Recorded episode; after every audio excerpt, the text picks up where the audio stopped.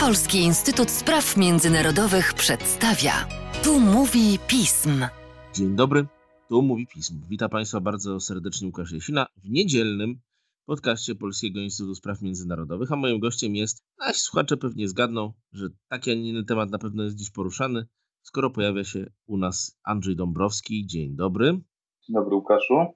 Andrzeju, usiłuję jakoś nieudolnie w tym momencie sparafrazować Geralda Forda z 1974 roku, który powiedział, że nasz narodowy koszmar zakończył się. Chodziło tutaj oczywiście o te wszystkie problemy związane z aferą Watergate i ustąpienie Richarda Nixona. Amerykanie mieli taki kilkudniowy prawie że koszmar, to znaczy kwestie liczenia głosów i tego, kto zostanie ostatecznie prezydentem. No właśnie, wczoraj zdecydowano jednak, Pensylwania zdecydowała, Nevada zdecydowała, Joe Biden i Kamala Harris mają wystarczającą ilość głosów w kolegium elektorskim. Czy to kończy problem związany z ustaleniem, kto będzie 46. prezydentem Stanów Zjednoczonych?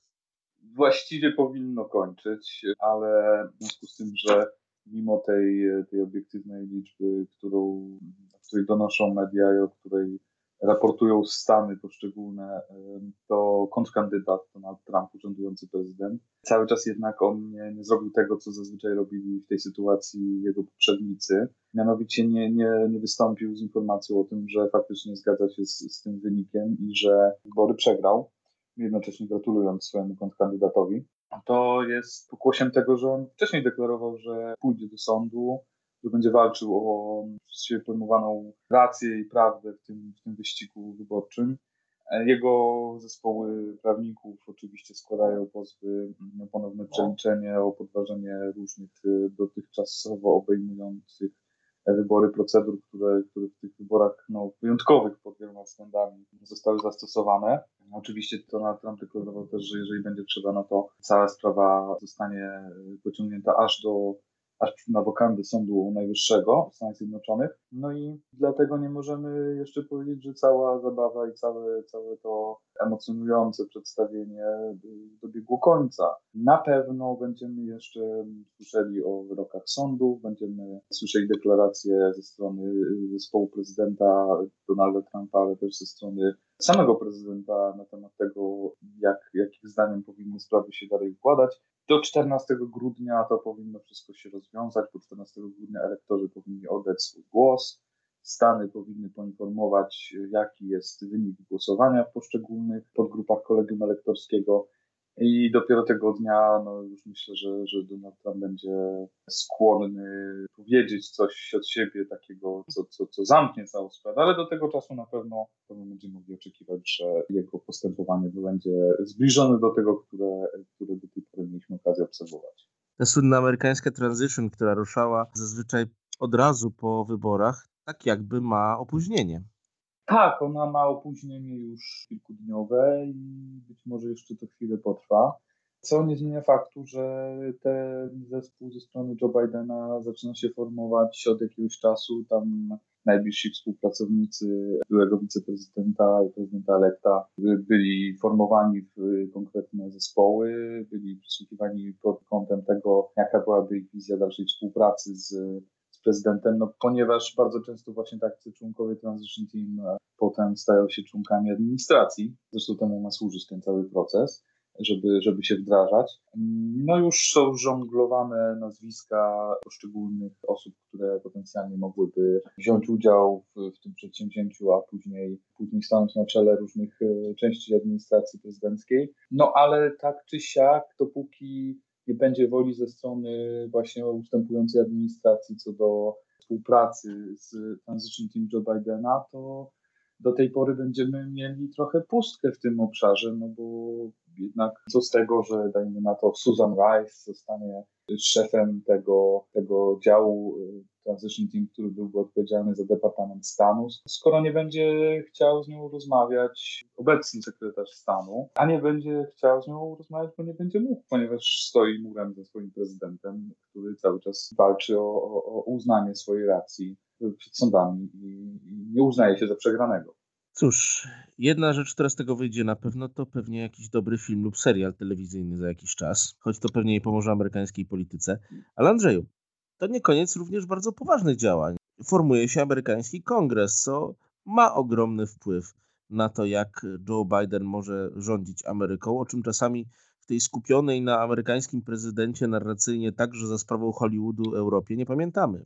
Tak, zdecydowanie zdarza nam się zapomnieć. Na szczęście w przypadku tych wyborów jest to nam mocno przypominane z tej prostej przyczyny, że tutaj na kongresie, a dokładnie na senacie, zawieszona zostaje właściwie cała prezydentura przyszła Joe Bidena, ponieważ spójrzmy prawdzie w oczy, żeby móc realizować swój program polityczny, żeby móc swoje obietnice, swoje słowa zamienić w ciało, no to Biden będzie potrzebował wsparcia ustawodawczego właśnie w kongresie i o ile ma je w Izbie Reprezentantów, ponieważ demokraci zachowali kontrolę nad tą Izbą Kongresu, to jeżeli chodzi o Senat, cały czas sytuacja nie jest dla niego taka jasna. W tej chwili wszystko wskazuje na to, że kluczową rzeczą dla przyszłości tej prezydentury, ale też dla przyszłości dobrostanu interesów politycznych republikanów będzie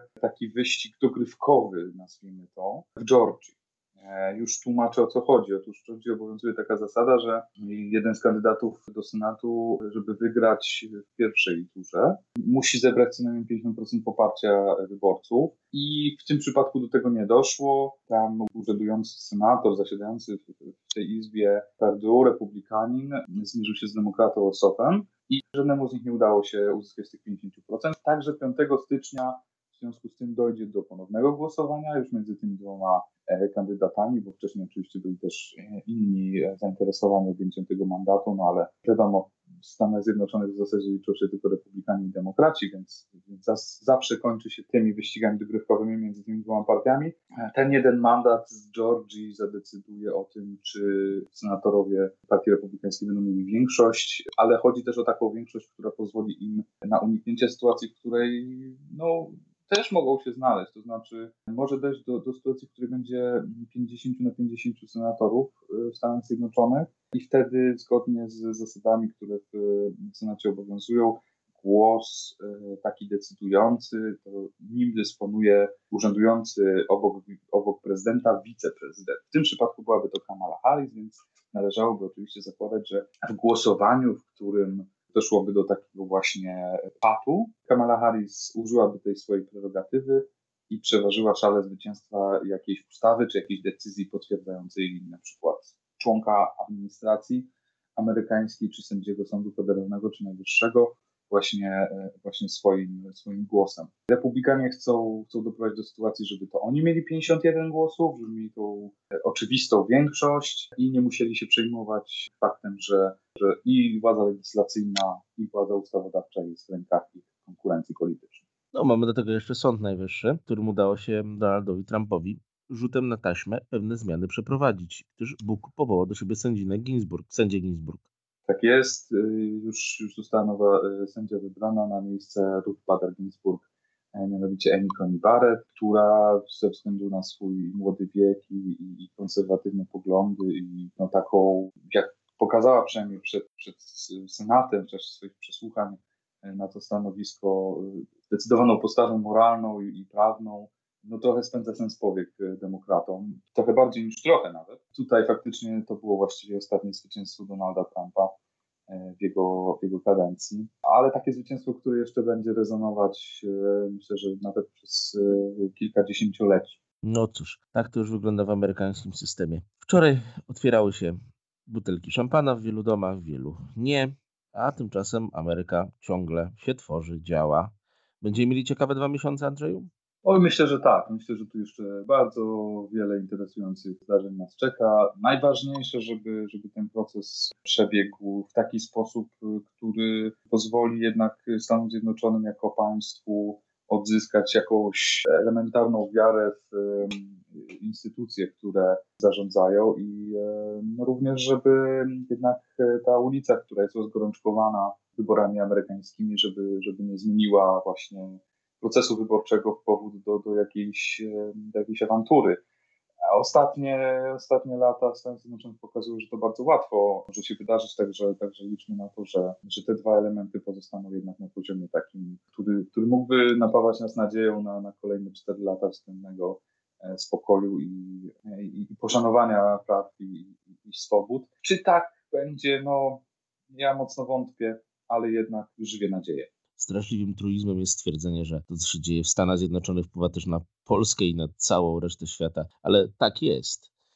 Andrzeju, dzięki wielkie za to, że znalazłeś dla nas czas w weekend, ale bądź co bądź kwestie polityczne nie znają podziałów tygodnia pracy.